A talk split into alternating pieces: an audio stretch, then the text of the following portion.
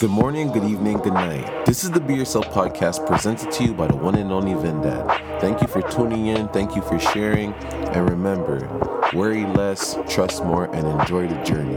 Let's get it. So, I told you guys that I just want to mind my business. That's it. I don't give a fuck.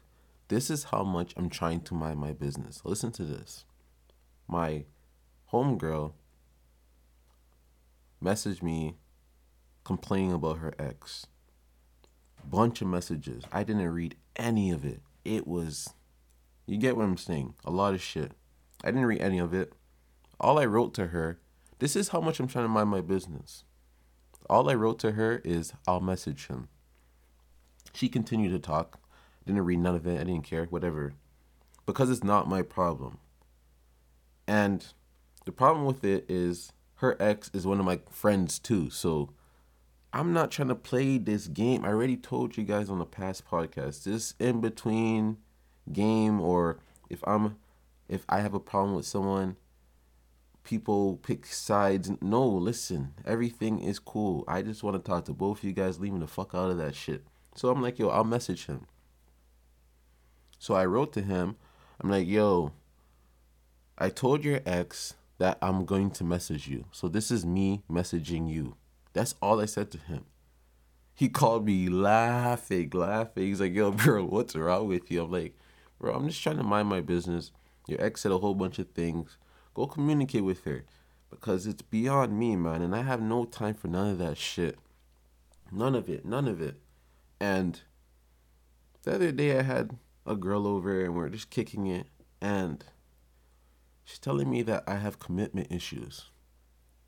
I said, okay. Like, what do you mean by commitment issues? She's like, you have commitment issues. How come you can't like like commit to another female? I'm like, okay, listen, you said another, so that means I committed to one before.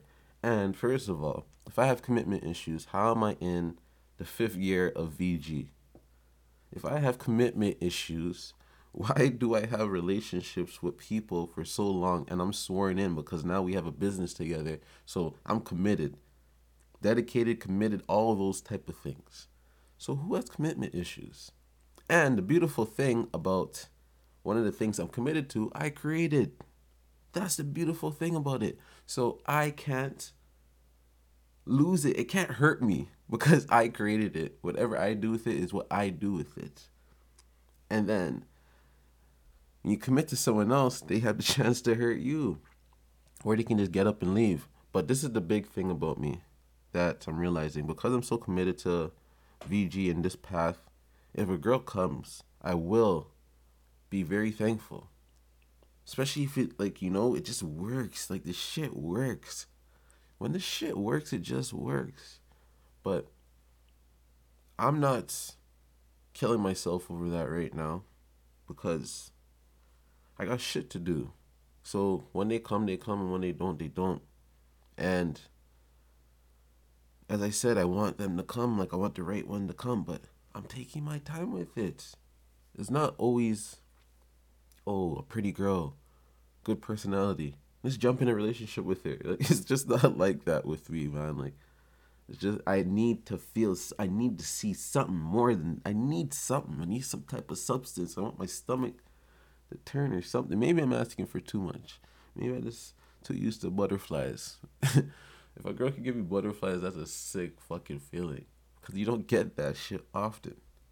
Well, nowadays for me, I don't get that shit often. Look at girl, yeah, you know. But when a girl tells me some funny shit, I get along with her, and I'm thinking about her when I get up. I'm like, yo, the girl's on my mind. I like shit like that. But hey, man, you know and I have a quick question for you guys. Quick question. And I just want to end that off by saying listen, now that people know I'm trying to mind my business, just picture me like a lion, man. And everyone else is like dogs barking behind me. Lions are not turning around for no dog. I'm just gonna keep walking through the jungle fearlessly fearlessly as possible and just doing my thing. But I have a question for you guys.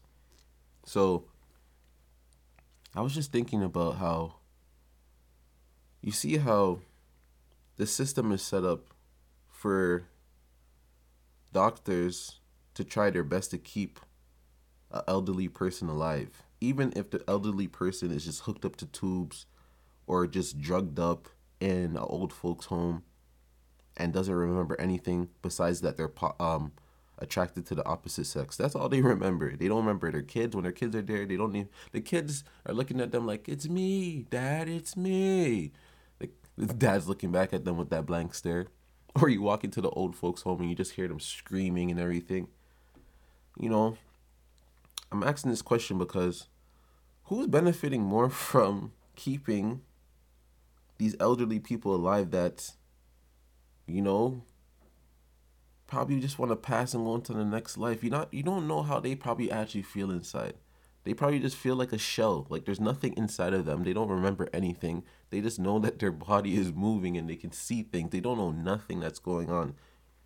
Imagine if they felt torture inside, but they couldn't explain themselves because they don't know what's going on. And then doctors are just keeping them alive, alive longer and longer, as long as possible. And I feel like the government benefits from that because someone has to pay for your drugs. And these old folks' homes are very pricey, so they're making money from that as well too. So is that I'm not saying a 94 um a 94 4 year old person that's functioning and walking, brains working. I'm not talking about those type of people. I'm talking about the people that are gone, they almost passed away, but now they're hooked up to tubes or once they get out of the you know, the hospital, they they wheeled them into an old folks' home, like all that shit. Is that fair to them? They have no say. It's so fuck. They can't say nothing because they don't understand anything. But still, these doctors are using them like experiments with these drugs, and it's just fucked up to me. The way I look at it is just like, wow, like you guys are doing that with old folks, you know. But it's money at the end of the day, right? It makes them money, so what can you do, right?